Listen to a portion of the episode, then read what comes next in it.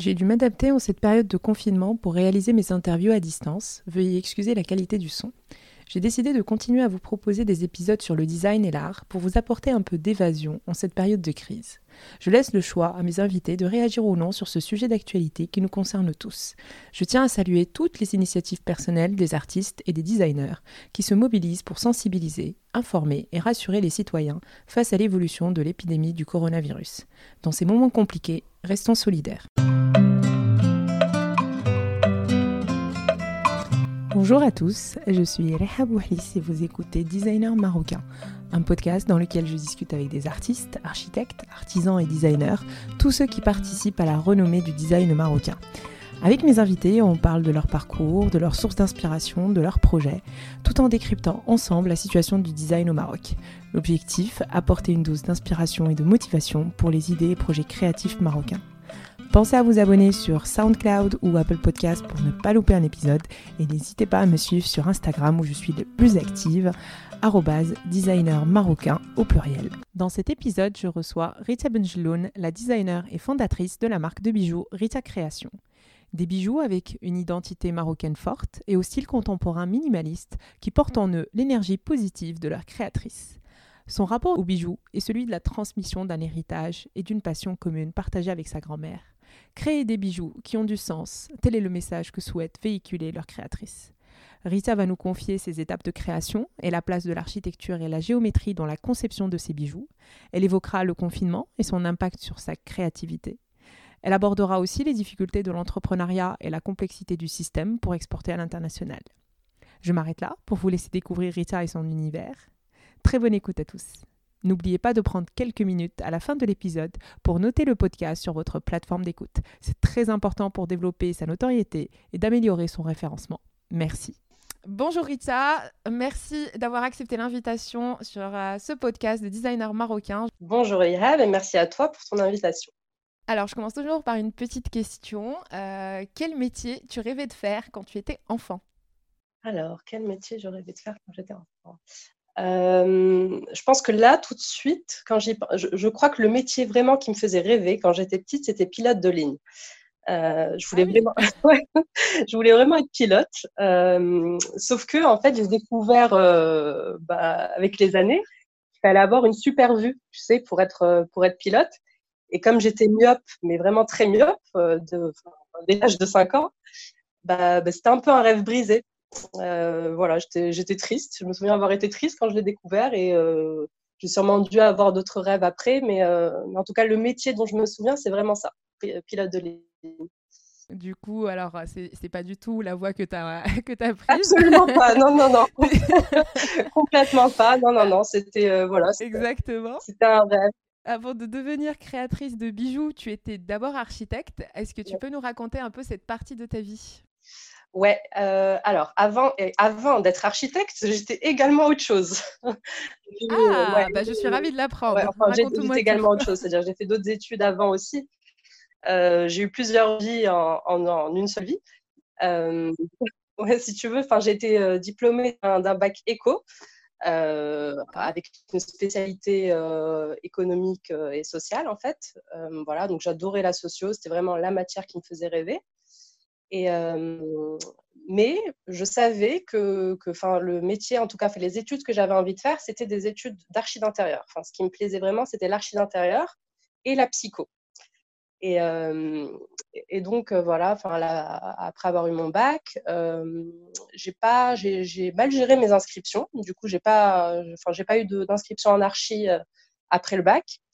Euh, et la, psycho, on m'avait un peu déconseillé. Je me souviens que c'était un peu, enfin, en, tout cas, l'université où, j'avais postulé, c'était euh, l'université de Toulouse et il y avait plein de grèves euh, à ce moment-là et tout, donc on m'avait un peu déconseillé de faire ça.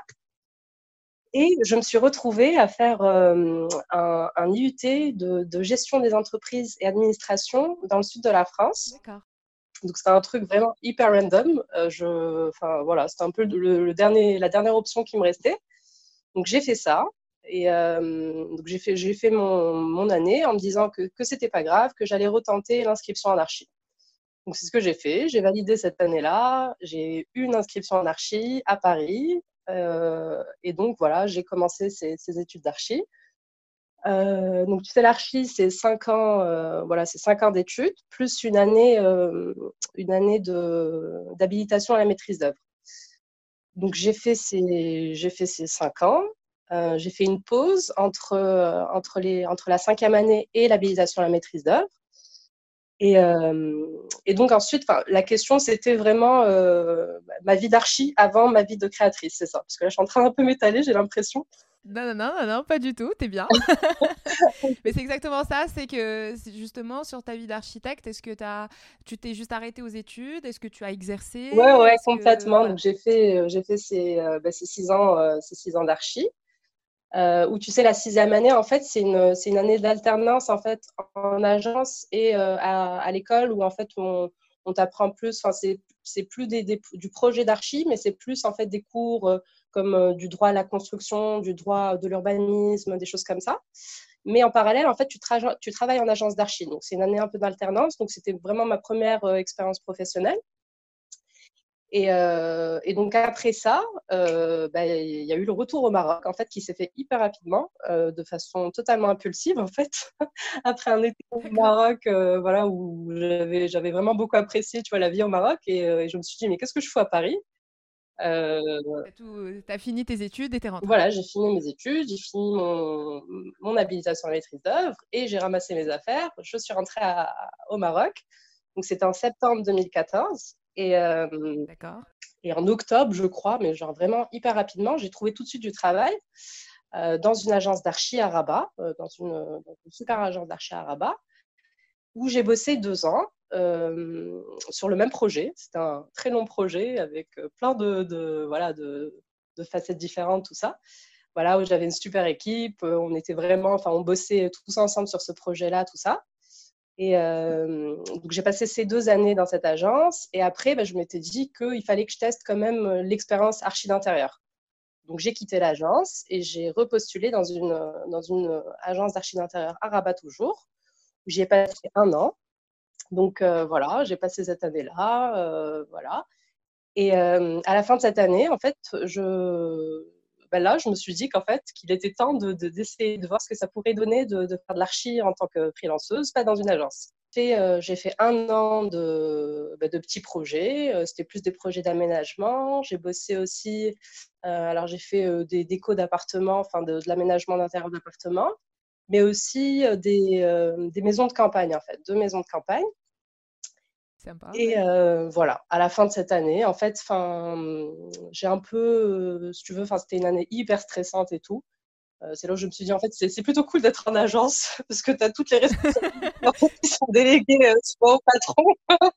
et en fait, quand tu te retrouves à tout gérer, bah, voilà, tu, tu réalises en fait qu'il y a pas mal de trucs, quoi, au-delà de, des côtés archi. Donc voilà, l'expérience, euh, l'expérience archi euh, bah, qui a, qui a Donc tu as exercé, as exercé 4 ans, c'est Exactement, j'ai exercé 4 ans euh, avant bah, d'arrêter l'année dernière. Ok. Et est-ce que c'est vraiment un voyage en Inde et la découverte de la lithothérapie qui, t'a, qui a déclenché un truc en toi pour devenir créatrice Alors oui et non. je pense que c'est un storytelling qui marchait pas mal aussi. Tu sais, quand vraiment j'ai lancé ma marque, voilà, au moment du lancement et tout. Euh, mais après, j'ai essayé quand même de faire un travail sur moi pour essayer de comprendre d'où ça venait, en fait, cette, euh, cette passion euh, des bijoux, tout ça. Et en réalité, je, j'ai vraiment l'impression que ça, que c'est là depuis hyper longtemps, en fait, de, depuis que je suis petite. Là, je me souviens vraiment, à partir du collège, tu vois, d'avoir vraiment une réelle passion pour les bijoux. à tel point que tu vois, j'avais vraiment le bijou euh, qui matchait avec chaque tenue que je portais, tu vois. Genre, je portais ah un, voilà. un jean avec le t-shirt rouge, mais il y avait le collier qui allait avec. Euh, euh, voilà, enfin, ça a toujours été, tu vois. Associer tes tenues. Voilà, une passion, mais je les fabriquais. C'était des, des, bijoux que je fabriquais, en fait, pas que j'achetais. Et donc voilà, enfin, ça a toujours été là. Et je pense que ça vient aussi un peu de, de ma grand-mère euh, qui elle aussi a une passion pour les bijoux. Donc peut-être que c'est inconscient, enfin je sais pas, mais peut-être que ça vient aussi de là.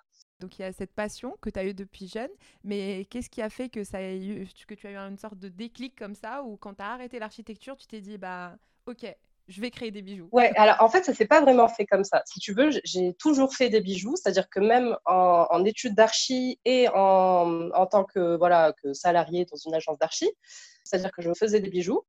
Euh, j'ai commencé à les commercialiser à partir du moment où en fait je suis rentrée au Maroc. J'ai commencé à bosser en tant que voilà architecte et en parallèle je faisais des petites ventes privées, euh, des petits marchés, des choses comme ça. Euh, donc en fait, il n'y a, pas eu de, tu veux, il n'y a pas eu de déclic. Oui, en fait, oui, c'était pas brusque. En non, c'était pas brusque. La, chose qui était brusque, c'est d'arrêter l'archi pour vraiment me concentrer à 100% là-dessus, si tu veux. C'est-à-dire qu'en fait, là, c'était vraiment une décision de me dire, ok, j'ai tenté l'archi. Euh, je crois, tu vois, enfin, j'ai un peu fait tout, tout ce que je voulais essayer. Euh, l'archi, euh, voilà, sur de gros projets, l'archi d'intérieur, l'archi à mon compte. C'est un super domaine, mais je pense que c'est un super domaine, surtout théoriquement parlant à, mon goût, tu vois, je pense que c'est vraiment la théorie de l'architecture qui. Il y, a, des architectes qui vont hurler en écoutant ça. mais c'est pas grave, mais je pense que je, je, heureusement, tu vois, qu'il y a des gens qui adorent, euh, qui adorent euh, voilà, faire des projets, tout ça. Mais, moi, je crois que c'était beaucoup de, beaucoup de stress pour moi. Et euh, je sais pas. Enfin, ouais, c'était, c'était vraiment beaucoup de stress. J'avais du mal. Enfin, j'avais, l'impression qu'il y avait trop d'éléments à gérer. Enfin, voilà, tu vois, j'étais vraiment hyper angoissée tout le temps à à penser à ça, à penser à ci, euh, de, tu vois. Donc du coup, enfin voilà, j'ai adoré les études d'archi, j'ai adoré faire des projets euh, avec des gens cool, tu vois, sans stress, tout ça. Mais dès que c'était des gros trucs avec du, voilà, du gros budget, euh, des clients qui, voilà, qui, qui, voulaient un truc rapide, tout ça. Enfin, je crois que c'est pas pour moi. Je suis très contente qu'il y ait des archis qui adorent faire ça parce qu'on en a besoin et voilà, c'est très cool. Euh, et, du coup, ce changement, d'ailleurs, tu as eu un appui familial ou il y a eu des réticences au début quand tu as annoncé que tu allais arrêter l'architecture pour démarrer une nouvelle aventure? Euh, bah alors comme je faisais ça, tu vois, enfin comme ça s'est fait vraiment de façon hyper progressive. Euh, donc ils savaient, tu vois, enfin tout le monde savait dans ma famille et dans mon entourage que je faisais des bijoux.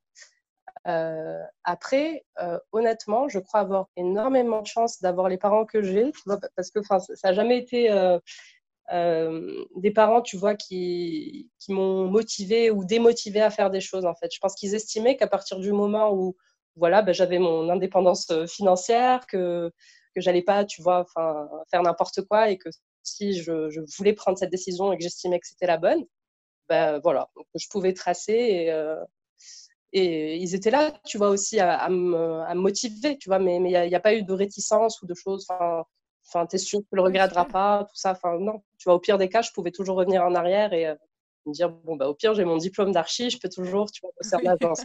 Mm. Et aujourd'hui, donc, euh, tu te définis plus. Alors, justement, y a, on utilise euh, design un peu tout et n'importe comment, mais est-ce que tu es plus créatrice ou designer? Est-ce que les deux mots pour toi ont le même sens ou pas du tout? Ouais, je crois que ça se, je crois que c'est à peu près pareil, en tout cas dans ma tête. Euh, je pense que tu vas designer, c'est aussi créer. Donc, du coup, je pense que dans le design, bah, tu as, le, la, partie création aussi qui, rentre en jeu. Euh, et après, comment je me définis euh, Est-ce que je suis créatrice ou designer? Enfin, J'ai l'habitude de dire que je suis designer bijou. Tu vois. Après, après je pourrais aussi dire créatrice. Je pense designer. Je, je, je préfère le mot designer, designer? bijou. Ouais. Et tu donnerais quoi comme définition au mot designer, justement? Euh, alors, je pense que, qu'un designer, c'est quelqu'un qui, qui dessine, ou en tout cas qui conçoit euh, un, produit euh, en prenant en compte différents paramètres, dont l'esthétisme, l'ergonomie ou la fonctionnalité de, de l'objet. Et, et, les contraintes, que ce soit des contraintes budgétaires ou des contraintes, tu vois, en tant qu'archi, tu vois, on a toutes euh, ces contraintes euh, voilà, de, du lieu où tu construis, euh, de, de, de l'environnement, de la météo, de, de, de tout ça, quoi, du lieu. Voilà, donc les contraintes. Et après, j'aime aussi dire que tu vois, que, le, que je pense que, la, que ce qui est cool aussi en tant que designer, c'est que je pense que tous les designers, en tout cas les designers produits, euh, ajoute toujours, tu vois, leur petite touche de poésie dans, dans ce produit-là. C'est-à-dire qu'il y a tous ces éléments-là, mais après, il y a quand même une touche de poésie. Je crois, en fait. D'émotion, une touche un peu artistique, une touche un peu personnelle, quoi. Exactement, ouais. Et euh, quand est-ce qu'est née euh, Rita Création, du coup? Vraiment en tant que société. Ah, en tant que société En tant que société, que je dise pas de bêtises, en 2016. En 2016, ouais, la date de création de ma société, c'est 2016, donc ça fait 4 ans. Donc, euh, au moment où tu as, enfin, tu, tu vraiment as décidé d'arrêter l'architecture, tu avais déjà entamé tout le long euh, des petites ventes, etc. Et puis en 2016, tu as, décidé de structurer, c'est ça? Ouais, ouais, ouais, ouais, pour plusieurs raisons. Que je voulais prendre aussi des produits. Enfin, au début, c'était une, société où il y avait plein de statuts. Et je pense que ça résumait bien, tu vois, ce qui se passait dans ma tête à ce moment-là. J'étais un peu perdue. Il y avait, plein de, voilà, il y avait plein de, plein de choses que je voulais faire, tu vois. Enfin, je, voulais continuer à faire de l'aménagement d'intérieur ou de l'archi. Euh, je voulais bah, continuer à faire des bijoux, tout ça, tout ça mais, je voulais que ça soit structuré. Donc, je me suis dit, écoute, tu crées ta société, tu fais un truc hyper large. Et, euh, et comme ça, au moins, ça te permet de, bah, d'avoir la possibilité de faire toutes ces choses de façon, euh, voilà, en bonne et due forme. Et, et, petit à petit. Finalement, tu filtres, ouais, petit à petit. ouais, ouais, j'ai vraiment fait ça. Et, et je pense que, c'est, que c'était la, la, bonne décision, tu vois, parce que il est toujours possible de revenir sur ton, sur ton statut, de le remodifier, tout ça. Et, euh, aujourd'hui, bah, voilà, ma société, en fait, c'est uniquement euh, dédié à Rita Création. Je ne fais plus, plus rien d'autre en parallèle que de la création de bijoux. C'est vraiment que les bijoux maintenant. Voilà, exactement. Et euh, alors, quelle histoire veux-tu véhiculer à travers tes bijoux? Quelle histoire? Alors, plein d'histoires. Enfin, à chaque collection, il y a une nouvelle histoire. Euh, c'est vrai aussi. Il y, a vraiment ça. Enfin, j'adore d'ailleurs. J'adore le moment où tu vois où, où c'est bon, tu as ton idée, ton concept est là, tu as ta collection, où tout est hyper cohérent et que là, bah, tu peux te poser et faire un joli storytelling, mais enfin qui, est cohérent par rapport à ce que tu as créé. Mais, vraiment trouver les bons mots, euh, tout ça. Enfin, c'est une de mes euh, parties préférées dans, dans une collection. Euh, mais, je pense que vraiment, voilà, à chaque, euh, collection, il y, a vraiment une histoire que j'ai envie de véhiculer. Euh, mais, de manière générale, je pense que faire des bijoux, déjà, il y a un truc que j'adore, tu vois, dans le fait de faire des bijoux et d'en vendre aussi, c'est euh, le rapport que tu as au client. Euh, moi, je sais que les gens, tu vois, qui viennent à l'atelier, contrairement, tu vois, par exemple, à des gens qui viennent dans une agence d'archi, bah, c'est des gens, en fait, qui viennent pour se faire plaisir. Donc, suite, l'énergie qu'il y a entre toi et cette personne, elle est hyper différente. C'est-à-dire qu'ils viennent pour se faire plaisir. Ils ont, voilà, ils ont pris le temps, tu vois, de venir, soit pour s'offrir un bijou à eux, soit pour euh, en offrir à la personne, voilà, de leur choix. Mais voilà, c'est une énergie qui est tout le temps positive. Je, tu trouveras jamais un client qui vient euh, énervé ou donc, donc voilà, tu vois. Déjà, je, trouve ça génial. C'est pas la même, c'est pas la même démarche. Non, c'est pas la même démarche. Donc déjà, tu vois, ça, ça, englobe euh, mon espace de travail d'une d'une super énergie positive. Donc je suis très contente de ça déjà. Et, euh, et après, je pense que tu vois, quand, euh, quand on achète un bijou, ouais, je pense que quand on offre, qu'on achète un bijou, c'est très rare, tu vois, que tu achètes un bijou sans, avoir pensé à pourquoi ça ferait plaisir à cette personne. Ou alors toi, si tu l'achètes, c'est parce qu'il te fait penser à quelque chose, qu'il y a une émotion, tu vois, qui, va ressurgir au moment de l'acheter, au moment de le voir. Et, euh, c'est souvent enfin, des, choses qui sont propres à la personne. Mais, euh, mais, mais, je pense, tu vois, que, que ce qui est très beau dans le bijou, c'est ce côté aussi de transmission. C'est-à-dire que tu l'achètes en te disant, tu vois, comme une vieille montre ou, euh, ou un bel objet déco, tu vois. Enfin, tu te dis, bah, c'est un, enfin, voilà, un bijou euh, euh, que j'achète à ce moment, qui va se voilà, qui, qui, est censé durer et, que j'aimerais, tu vois, genre transmettre aussi à mon tour. Donc euh, j'aime beaucoup cette idée de transmission dans le bijou. Si je devais choisir une histoire. oui, parce qu'effectivement, on va en venir d'ailleurs aux collections euh, juste après. Et quelles sont tes sources d'inspiration, du coup? Alors, mes sources d'inspiration, je pense qu'il y en a plusieurs. mais en ce moment, je, bah, je, je, je m'intéresse vraiment, tu vois, à la géométrie marocaine, on va dire, ouais, de la géométrie marocaine, en tout cas de l'héritage marocain. Euh, je pense aussi que c'est un truc, tu vois, qui vient aussi de l'archi. J'adore la géométrie. Oui, c'est justement ce que j'allais te dire. Ouais, bah ouais, non, c'est, ça, ça, vient de ton univers architecte. Ouais, ouais, ouais. Faut bien que ça serve à quelque chose, l'archi, quand même. je, vais mettre tous les archis à dos après ce podcast. non, mais euh, ouais, euh, ouais, ouais, ouais, complètement. Enfin, en, tout cas, tu vois, la, la géométrie, moi, c'est vraiment quelque chose qui drive mon travail. Je, je, suis vraiment, je, suis une folle de, géométrie. D'ailleurs, je travaille toujours sur mes logiciels d'archives pour dessiner mes collections. Et c'est génial, tu vois, enfin, les logiciels d'archi te permettent vraiment de, de t'éclater au niveau du dessin, de la géométrie, de faire plein de tests et tout différents, de le tester en 2D, en 3D. Donc voilà, je pense que la géométrie marocaine, de façon générale, je pense que c'est vraiment une de mes inspirations premières. Euh, après, après une inspiration peut venir vraiment de, plusieurs choses, tu vois, d'un voyage par exemple, ou, euh, ou d'une rencontre, ou euh, je sais pas, d'un paysage, mais souvent de, deux choses voilà, extérieures. après, ça peut aussi venir de l'intérieur, mais, mais c'est plus rare. Mais, je dirais qu'en fait, voilà, c'est souvent l'environnement qui, qui a autour de moi voilà, qui, m'inspire à faire des choses. C'est pour ça que je trouve que le confinement, est hyper dur par rapport à la créativité.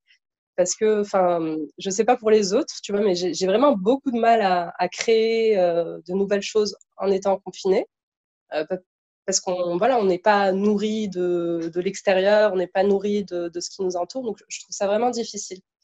Mais euh, voilà. c'est vrai que c'est assez partagé. Il y a des gens qui vivent le confinement très bien euh, d'ailleurs, c'est marrant, juste avant toi, aujourd'hui, j'ai eu euh, Bouzidi, du coup, qui, qui était architecte aussi. et qui s'est mis aussi les architectes sur le dos parce que voilà, elle est passée à l'illustration et elle s'éclate beaucoup plus à faire de, de l'illustration.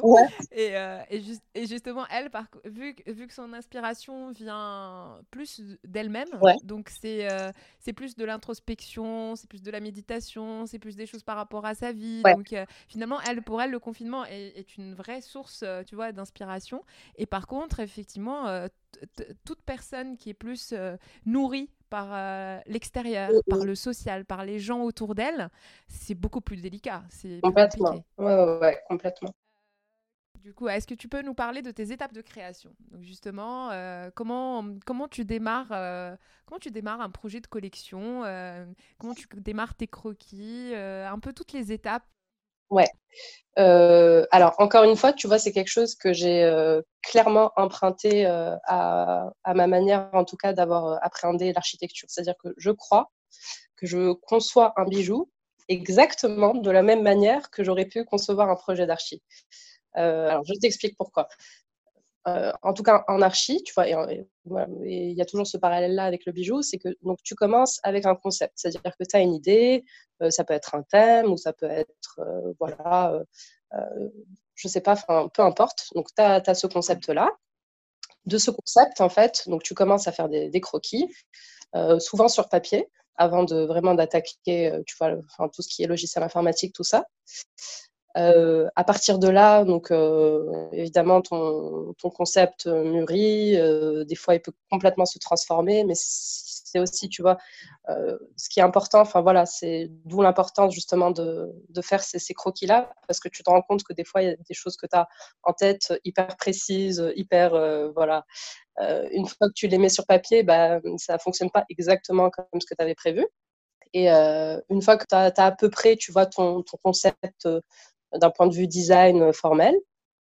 Euh, là, tu attaques un peu euh, le dessin technique euh, avec tout ce qui voilà tout ce qui l'englobe. C'est-à-dire que tu vois, je, encore une fois, je dessine un bijou en, prenant en, compte, tu vois, genre toutes les cotations d'épaisseur, de largeur, de hauteur, parce que Enfin, parce que tu vois, encore une fois, parce que comme pour un projet d'archi, c'est pas moi qui vais construire mon, bijou. C'est pas, enfin, tu vois, comme c'est pas moi qui vais construire ma maison, donc j'ai besoin de donner en fait toutes les informations à l'artisan pour qu'en fait, dès qu'il ait mon dessin, bah, il a toutes ces informations-là qui vont lui permettre en fait d'attaquer, tu vois, la création du truc sans même me poser de questions.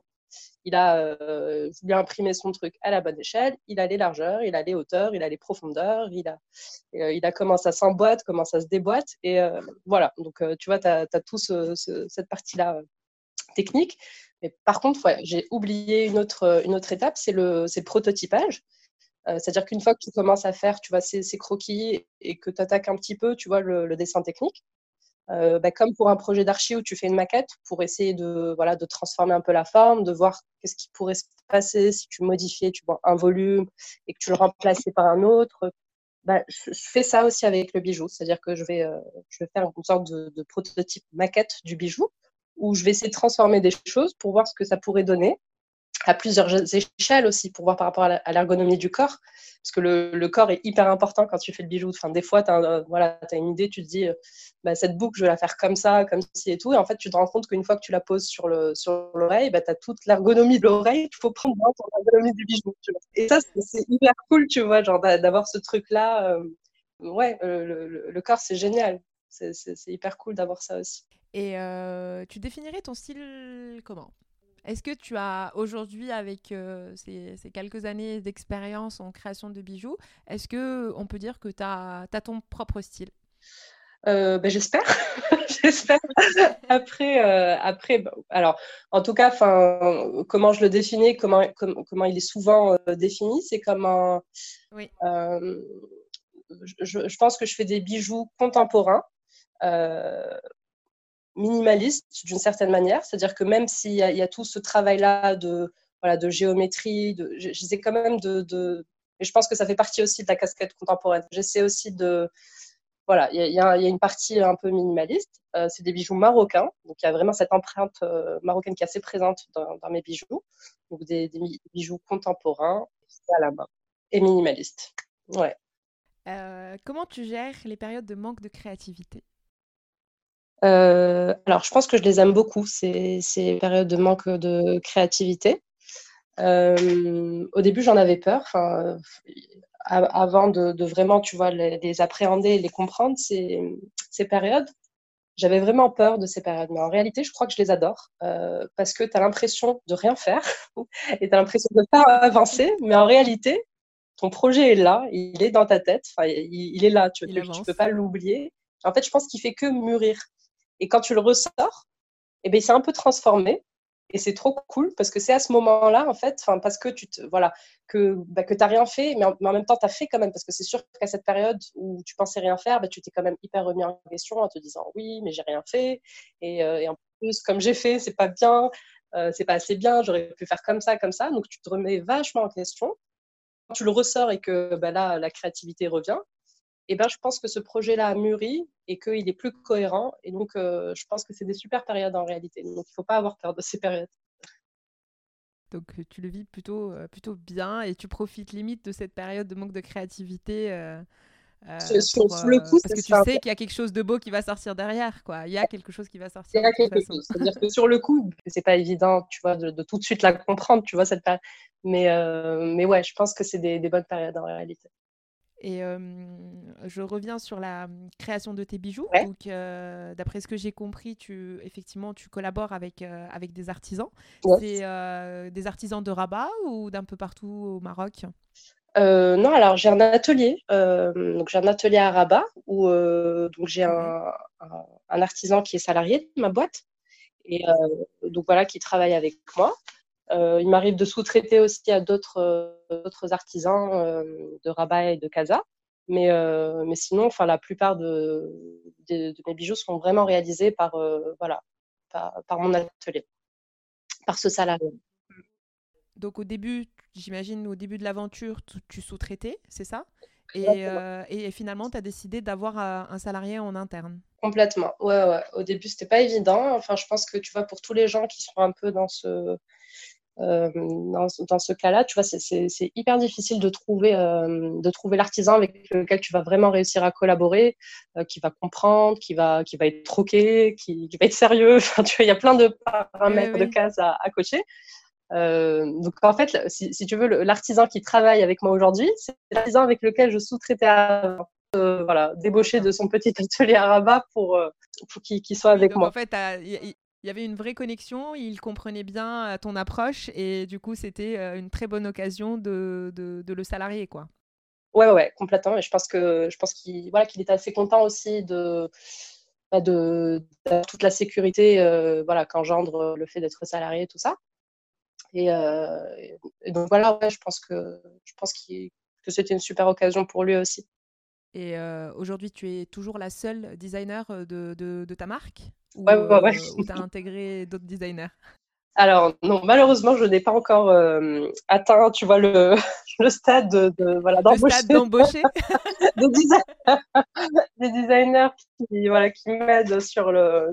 Enfin, ouais, après je pourrais toujours, mais euh, oui, non. Euh, je pense que vraiment, tu vois, s'il restait un seul truc, si, on disait, OK, quand on, dans ta boîte, on te donne un salarié qui, qui fait tout ce que tu veux par, par type de, tâche, bah, je garderai quand même, tu vois, la création du bijou. Ouais, voilà, je pense aussi, tu vois, que, c'est pour ça que, j'aime faire ce que je fais, tu vois. Euh, effectivement, je suis chef d'entreprise, donc je gère pas mal de trucs euh, pour ma boîte. Enfin, il n'y a, pas que la création.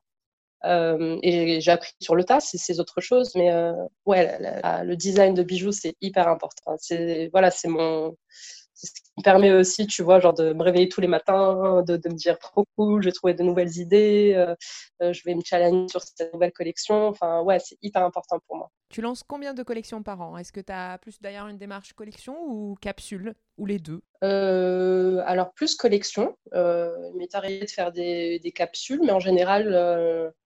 En tout cas, enfin, oui, ouais, il m'arrivait de faire des capsules, mais, en général, c'est plus des collections. Euh, et après, après euh, euh, si tu veux, je fonctionne pas comme l'industrie voilà, de, la mode avec des, des collections vraiment calées sur les, sur les saisons. Parce que, après, bon, c'est vrai que sur le bijou, c'est voilà, c'est pas spécialement nécessaire de se caler sur les saisons. Mais, mais je dirais que par, par année, j'ai ouais, deux, trois collections. Et tu as fait des collaborations avec d'autres marques ou c'est en vue? Oui, alors oui, oui, j'ai déjà fait des, collaborations avec, euh, avec d'autres marques, euh, dont Shabby Chic. Euh, voilà, on a fait une collection de, bagues et de colliers qui s'appelait Tatou, où en fait on a, on a retravaillé, tu sais, le, tatouage Amazir en, en bague et en collier. Euh, donc c'était top parce que parce qu'en fait tu te rends compte que, que ces tatouages de, de femmes amazighiennes en fait sont, sont, vraiment là pour une raison. Tu vois que c'est pas juste euh, un décor sur leur visage ou leurs bras ou leurs pieds.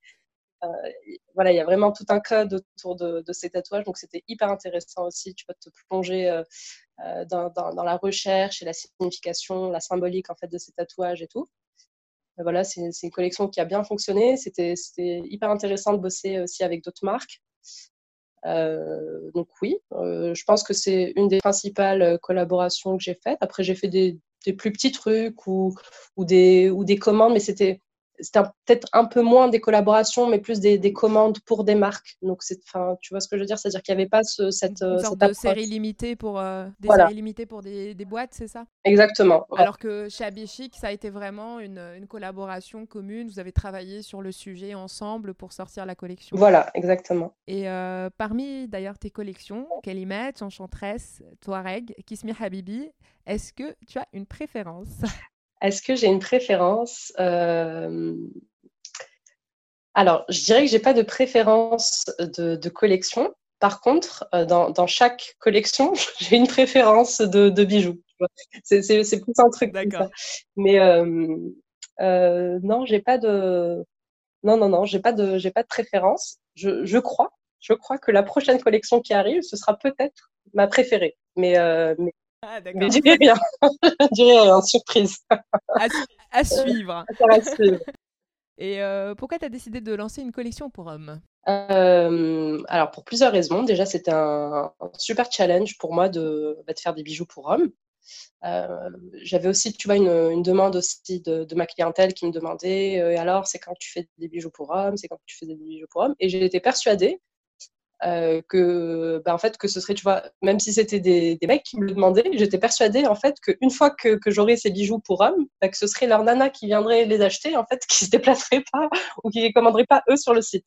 J'étais vraiment persuadée de ça. Mais en réalité, je me suis trompée. En fait, j'ai vraiment réalisé qu'il y avait, euh, bah, qu'il y avait en fait une demande de bijoux pour hommes. Il y avait un marché? Et, euh, et été surprise aussi de, voir comment, tu vois, certains hommes s'appropriaient certains bijoux, euh, comme les broches. Enfin, tu as, vraiment des, des, mecs qui m'ont voilà, qui m'ont épaté euh, avec leur manière de, porter, tu vois, certains bijoux, tout ça. Donc, donc voilà, tu avais aussi donc, voilà, la, la clientèle qui demandait. mais c'était aussi, comme je te disais, un challenge pour moi.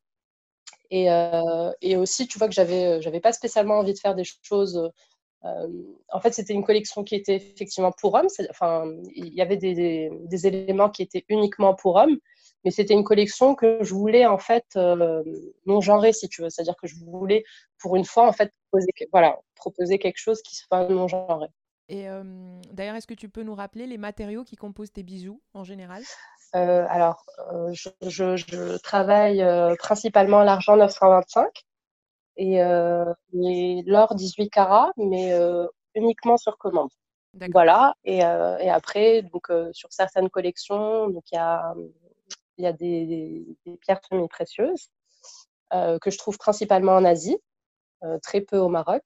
Et donc voilà. Et d'ailleurs, tu envisages de travailler avec d'autres métaux ou tu comptes continuer sur la lignée de, de l'argent?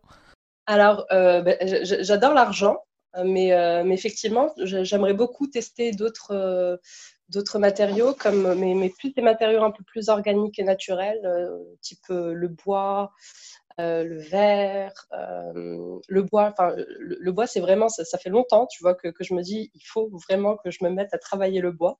J'ai plein d'idées, euh, mais, mais, pas encore eu l'occasion vraiment de me poser sur, le, sur la question. Mais ouais, le, le bois m'intéresse vraiment. Et tu donnes un nom d'ailleurs à chacune de tes créations. Comment tu les choisis? Donc c'est généralement lié au thème principal.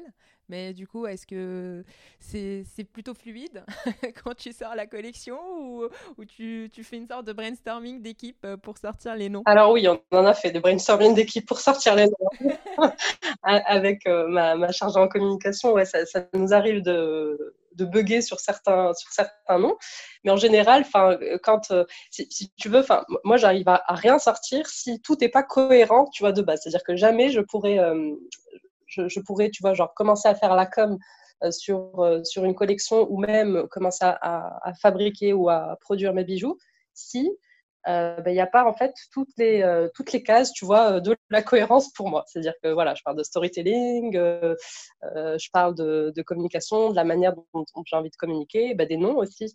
Et donc les noms en, général, ben, ça vient souvent de, du thème en fait de, la collection.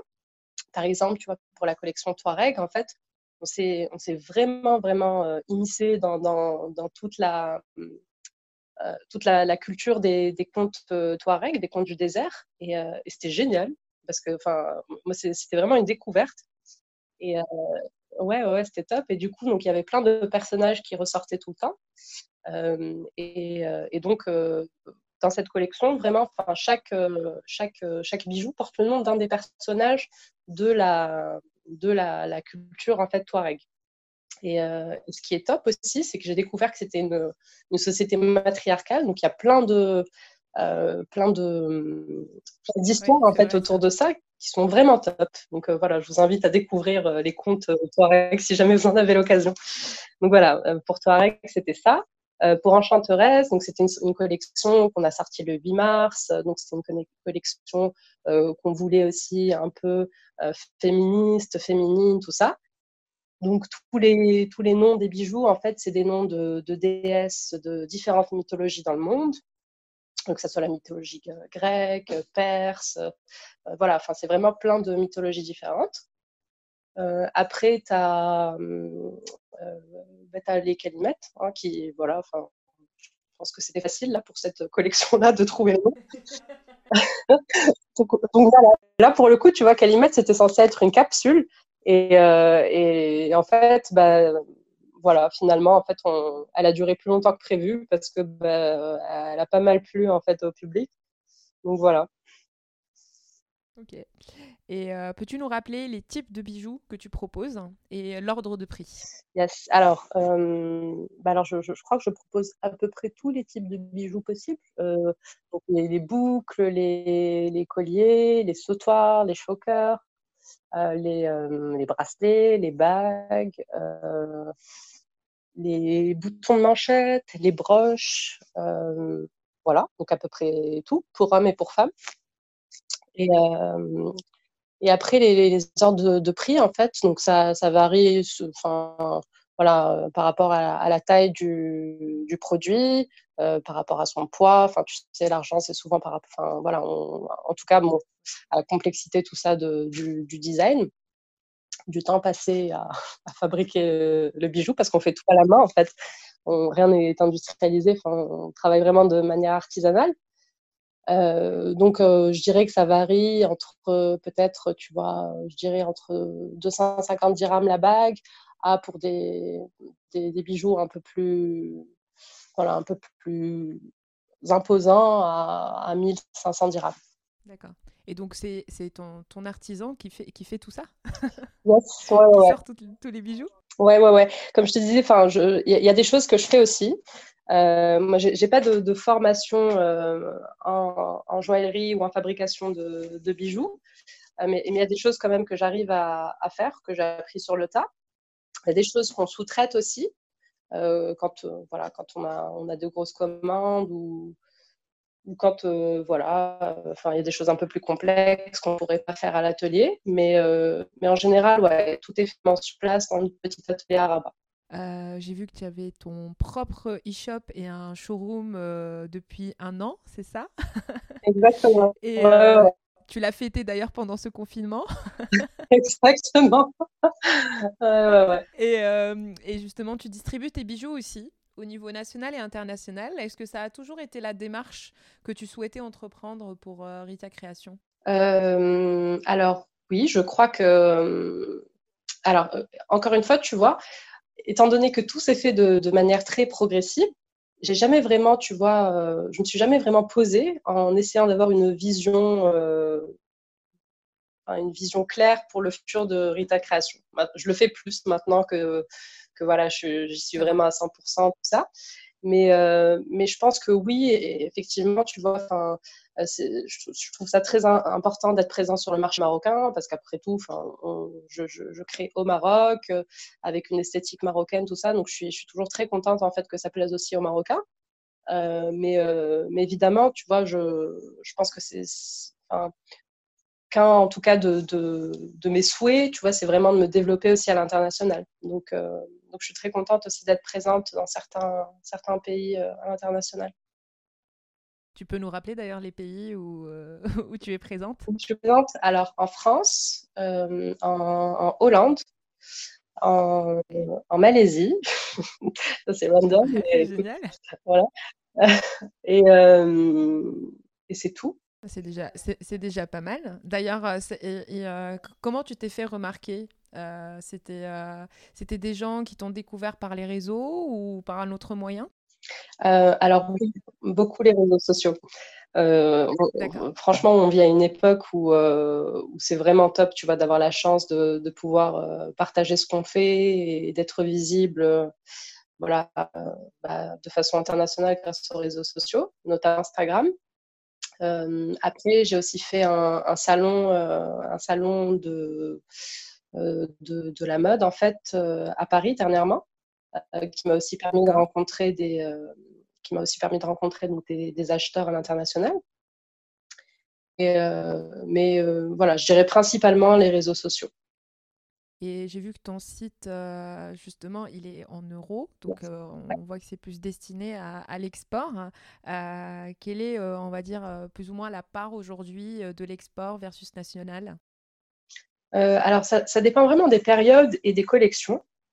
Euh, mais euh, alors, tu vois, par exemple, là, aussi bizarre que ça puisse paraître, et je ne pensais pas que ce, que ce serait comme ça, mais pendant ces, deux mois et demi là, de confinement, en fait, bah, c'est vraiment plus le Maroc. En fait, ça a beaucoup plus fonctionné au Maroc qu'à l'international.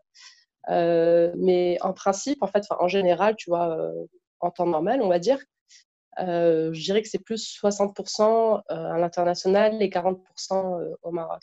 Oui, ça, on, a, on, attire beaucoup l'international avec notre culture et, et, et, tout notre savoir-faire. Et c'est vrai que sur le marché national, j'ai l'impression aussi que l'achat à distance va, bah, justement, de toute façon, on, est allé, on, on, commençait à peine, donc ça va commencer à vraiment bien se développer.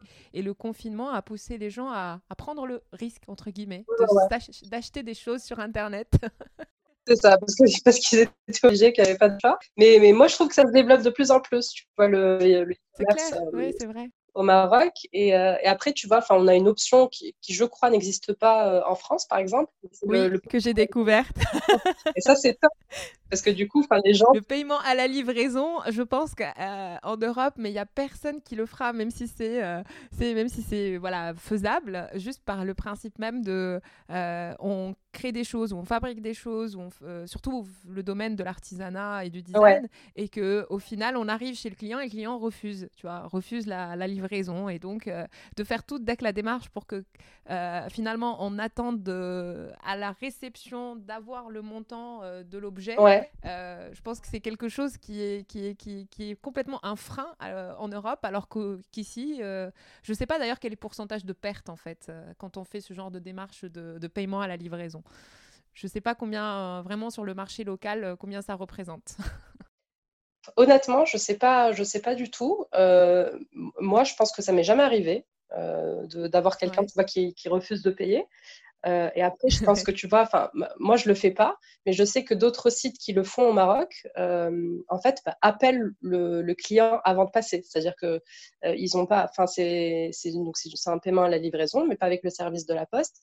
Ils appellent pour s'assurer en fait que c'est pas, je sais pas, ton, ton gosse qui a 12 ans qui, qui, a commandé un truc et du coup tu, tu dois assumer les conséquences derrière. oui, voilà, c'est ça. Ok.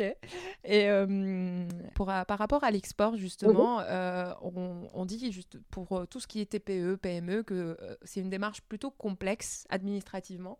Est-ce que ça a été plus ou moins facile pour, pour toi, Rita Création, ou difficile mmh d'envisager l'export Alors, je t'avouerai qu'en fait, effectivement, c'est, tu sais, c'est complexe parce qu'on n'a pas toutes les infos et que, que c'est très compliqué, tu vois, de, d'avoir quelqu'un en fait bien, bien renseigné sur, euh, sur ces questions-là qui puisse te répondre à toutes les questions que tu veux. Euh, ne serait-ce que par exemple, tu vois, euh, le, quand, bah, quand, quand tu exportes, en fait, il faut que tes clients puissent te, puissent te régler. Et pour pouvoir te régler, si tu habites au Maroc, bah, tu n'as pas spécialement un compte bancaire à l'étranger. Et, et, donc, pour recevoir cet argent-là, tu as besoin, bah, tu as deux options. Soit tu as un compte voilà, à l'étranger, soit tu as un compte PayPal. Alors, moi, je peux te dire que PayPal, ça a été genre une longue, longue, longue aventure pour essayer de le mettre en place sur mon ah site. D'ailleurs, mon site était prêt, tu vois. Enfin, ça fait pas, je sais pas, ça fait euh, un an et demi, deux ans qu'il est là, mon site. Mais ça buguait. Enfin, il était prêt, mon site. Et en fait, je buguais juste à cause de cette histoire de PayPal, en fait. Parce que ça n'était capable de m'expliquer, et même à la banque. Parce que PayPal, c'est rattaché à ton compte bancaire, tout ça et tout. Et euh, à la banque, en fait, ils n'étaient pas capables de savoir comment ça fonctionnait. Et, euh, j'ai fini. Tu n'avais pas la possibilité d'avoir un, compte euh, entre guillemets marocain en devise parce que tu exportais à, l'international, non? Alors ça, je, t'avouerai que je ne sais pas. Euh, enfin, moi j'ai un, un, compte en, en devise, mais qui me permet juste de, d'acheter des choses, tu vois, en, en euros ou en dollars. Mais je sais pas si, enfin, je sais pas si dans le sens contraire, c'est possible. Ça, je sais pas. Faudrait, faudrait que je me renseigne, mais mais tu vois, enfin. Ouais, c'est ça. C'est qu'en fait, il reste pas mal de choses assez floues et assez complexes euh, pour, euh, pour la mise en place et en fait aider euh, les petites entreprises à vraiment avoir des moyens plus ou moins simples de brancher. Nous, brancher un système de PayPal, ça prend une minute même pas. Mais c'est ça. alors que, alors qu'au Maroc, c'est tout un périple. Ouais, ouais, ouais. Non, mais c'est compliqué, tu vois. Après, quand, quand tu bosses aussi sur des métaux dits précieux, type argent or, tout ça. Bah après, tu as toute une réglementation aussi dans certains pays. Tu vois, je sais que par exemple, aux États-Unis, bah, c'est une grosse galère aussi pour exporter euh, euh, des métaux précieux parce qu'il faut répondre à un certain nombre de, voilà, de, de normes. tu vois. Donc, tu as, des choses, as des choses comme ça qu'il faut mettre en place assez rapidement, essayer de trouver les bonnes infos, le bon interlocuteur, tout ça. ça, c'est un travail que tu voilà, que, bah, que tu es obligé de faire. Et euh, c'est comme un jeu de piste, tu vois. Tu trouves le, premier truc, et après le, le, premier truc te ramène à un autre truc et tout. Mais, euh, mais ça fait partie du jeu, tu vois. Ça fait partie. Donc, euh, niveau logistique, ça, c'est, tu, tu, tu, utilises le service de, de la poste marocaine à l'international ou tu as pris, non, non, non, non. un autre ouais, non, non, non. Enfin, oui, pour mes envois à l'échelle nationale, donc oui, je travaille avec le service de la, porte, la poste, pardon, voilà, maintenant. Et, euh, et, pour ce qui est de, de l'international, non, je travaille avec, euh, avec FedEx parce que, bah, parce que ça arrive en 48 heures. Je sais que, que mes euh, clients ont la possibilité de suivre vraiment en temps réel le colis, que, qui font attention, tu vois, genre, parce que c'est des choses qui sont quand même assez fragiles. Tu vois, de valeur, voilà. Hein, bien sûr. Donc, voilà, je, je préfère payer un peu plus et, et, être sûr de la satisfaction du client à la fin. C'est hyper important. Clair. Et aujourd'hui, de combien de personnes est constituée l'entreprise? Alors, donc l'équipe, si tu veux, voilà, l'équipe euh, exécutif. On est, euh, on est, on est trois. Donc, euh, il y, a, y a Simo qui, donc, qui est l'artisan. Il y a Monica qui s'occupe des réseaux sociaux, donc tout ce qui est community manager, tout ça. Et, donc, il y a, y a, moi. Et après, bon, voilà, on a aussi la personne qui fait le ménage, qui fait partie de l'équipe quand même. On a aussi le monsieur qui, bah, qui s'occupe des envois, voilà, qui me donne un coup de main là-dessus. Donc voilà, euh, je, dirais qu'on est cinq, c'est l'équipe. Bah, c'est bien, ça, ça, commence à, prendre forme. Ouais, ouais, complètement. Est-ce que tu as des projets à partager avec nous? Euh, bah alors je travaille, enfin, à partager avec vous, oui et non, c'est-à-dire que je peux, que je peux, vous dire sur, sur quel ce que, tu peux nous dire. tu peux nous faire du teasing, tu sais. je vais faire un petit teasing, un mini teasing. Euh, bah, je bosse sur une nouvelle collection. Euh, alors, tu vois, c'était cool et pas cool ces deux mois de, confinement parce que, bah, en fait, je, me suis dit que c'était pas possible de rien pondre à la fin de ces deux mois, tu vois, qu'il fallait que je m'oblige à faire quelque chose. Donc oui, évidemment, voilà, j'ai travaillé sur une nouvelle collection. Euh, c'était pas facile de, enfin, c'est toujours pas facile, tu vois, de, mettre vraiment euh, à 100% dans la, dans vraiment, voilà, le côté dessin, design de, des, des produits. Par contre, euh, je pense que c'est vraiment une période qui m'a permis de, d'avoir, tu vois, une, réflexion hyper aboutie sur ce que je voulais et de prendre le temps de réfléchir. Et je pense que c'est, cool dans ce sens, tu vois, d'avoir, eu ces deux mois. Parce que je pense qu'on n'a jamais le temps, en fait, d'avoir le temps de se poser, de réfléchir et de, se laisser aller, de ne pas se dire, euh, voilà, dans une heure, j'ai cette réunion, euh, dans trois heures, il faut que je fasse ci et tout. Là, tu es, tranquille. Enfin bon, j'ai la chance aussi de ne pas avoir de gosse, euh, de, tu vois, de, voilà, d'être, euh, d'être un peu. Focus sur toi. Voilà, d'être un peu focus sur moi. Et, euh, et, donc, ouais, je pense que c'est vraiment un, truc que j'ai bien réfléchi, bien, bien pensé, que j'espère que ça se verra en, chair et en os. Mais en tout cas, voilà, le, le projet le projet et la réflexion qu'il y a derrière, euh, voilà, j'ai hâte de, euh, hâte déjà de, bah, de, produire, parce que pour l'instant ça existe, mais, euh, mais uniquement sur le papier. voilà, sur le papier. Et, et donc voilà, j'ai hâte que tout ça soit fini pour pouvoir, pour pouvoir le partager avec vous. Et est-ce que tu penses que le Maroc est, est un bon écosystème pour développer justement tous les projets créatifs et de design? Est-ce qu'aujourd'hui, on en est à considérer le design comme un secteur stratégique dans le pays? Euh, Ouais, moi je pense qu'on est, on est, on est au début de ça et, et, je pense que complètement. En tout cas, on a tout pour. on a voilà, il y, a des, artisans qualifiés, il y a des voilà, il y a vraiment des gens hyper doués, des malums, des choses comme ça. Donc je pense que, en tout cas, on, a tous les éléments, si tu veux, pour pour pour que le design soit vraiment, tu vois, un, levier économique. Après, je pense que d'un point de vue structurel, il y a encore des choses à, à revoir ou à mettre en place. Tu vois, comme ce qu'on disait, par exemple, euh, pour l'export ou... Euh, pour les statuts aussi. Il y a beaucoup d'artistes aussi qui, qui galèrent avec leurs statuts. Exactement. Tu vois, il y, a tout ça, tu vois, qui, qui est encore peut-être à, voilà, à être un peu, un peu mieux travaillé. Mais, euh, mais je pense qu'on est vraiment au début de quelque chose. Je pense que ça bouge vachement en ce moment. Euh, je suis toujours épatée de voir certains comptes Instagram de, jeunes Marocains qui font des choses euh, hyper cool, vraiment top, euh, que ce soit dans la photo, que ce soit dans le design produit, que ce soit dans le design textile. Vraiment, tu as, vraiment des, jolies choses, je trouve, en ce moment qui, qui se passent. Donc, je pense qu'on a tout pour. Maintenant, voilà, il y a juste quelques petits trucs structurellement à mettre en place. Est-ce que tu as un lieu, une œuvre euh, marquante euh, que tu aimerais partager avec nous? Un lieu notamment, par exemple, je crois que tu vis à Rabat, du coup, euh, est-ce qu'il y a un lieu qui t'a manqué pendant ce confinement? Alors, un, lieu qui, me manque, ouais, la, la, plage me manque énormément. J'ai hyper hâte d'aller à la plage et d'emmener mon chien courir à la plage aussi, parce que je pense qu'il va, va, bientôt exploser, skin à la maison. Et il en peut plus. Euh, donc ouais, la, plage me manque.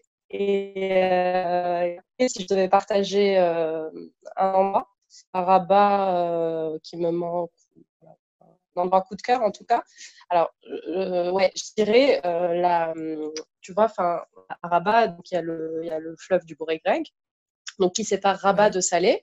Et en fait, donc dès que, si jamais tu, voilà, tu, tu, suis le fleuve et que tu, tu vas un peu plus, tu vas du côté un peu nature, bah, en fait, tu as plein, plein, plein de paysages autour donc, de cette euh, vallée du Bourg-Grec qui sont absolument magnifiques, euh, méconnus d'Elbati. Il, y a vraiment très peu de, gens qui vont pour se promener ou, enfin, voilà.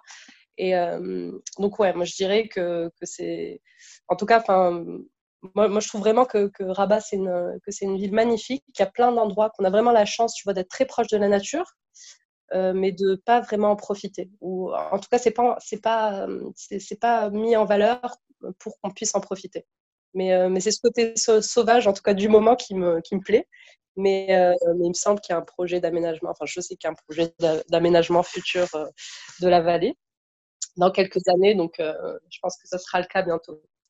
Et je pense que de toute façon, après ce confinement, on va, on va pouvoir découvrir tout ce qu'il y a à Rabat. dès, qu'on sera déconfiné. Euh, complètement, je te jure là, vraiment, on attend juste de pouvoir sortir.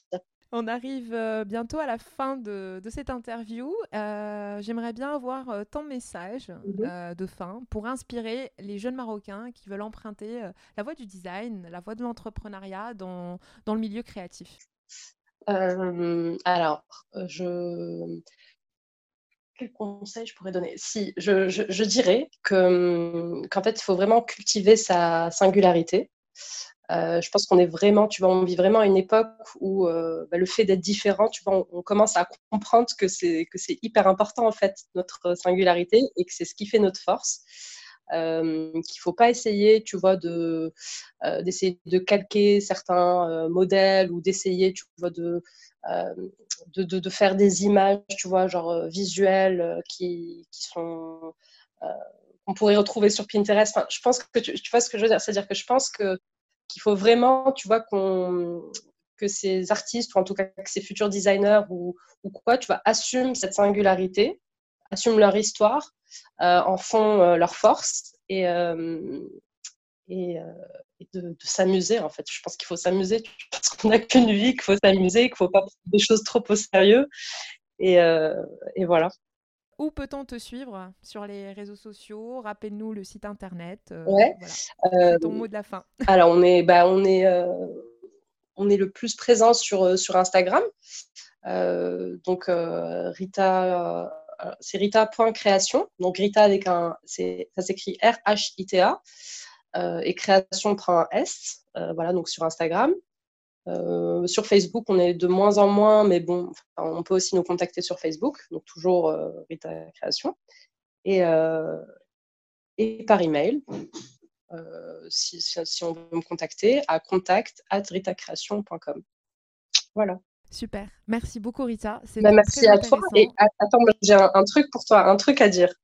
Alors, je, voulais te dire qu'en tant que hum, grande consommatrice de, podcasts, euh, vraiment, c'est-à-dire que surtout là, pendant le confinement, tu vois, je fais la vaisselle, j'écoute mon podcast, euh, je fais le ménage, j'écoute mon podcast. Je suis hyper contente qu'il y, ait, euh, qu'il y ait de plus en plus de podcasts marocains. en tout cas, je suis hyper contente voilà, que tu aies créé ce podcast, que je trouve hyper qualitatif euh, et, voilà, donc je voulais juste te dire bravo et, merci. Merci beaucoup Rita, merci, ça me fait énormément plaisir. C'est euh, un projet euh, que je pensais pas euh, vraiment développés ou qu'ils prennent un peu cette ampleur. Mais en fait, à fur et à mesure que je rencontre des personnalités comme toi, des gens hyper intéressants, des parcours très, très, très variés. Et, euh, et justement, c'est ce que tu exprimais. C'est il y a tellement de singularités, il y a tellement de parcours, il y a tellement de façons de faire les choses que tout le monde peut y arriver. Et justement, j'espère qu'avec le podcast, les gens peuvent se dire justement après un épisode, se dire ok, moi aussi je peux y arriver. moi aussi je peux le faire. Merci d'avoir suivi cette interview jusqu'au bout. Vous retrouverez toutes les notes de cet échange avec les références dans la description de l'épisode. Si le podcast vous plaît, n'hésitez pas à le noter sur votre plateforme d'écoute. C'est ce qui m'aide à bien le référencer et à le faire connaître.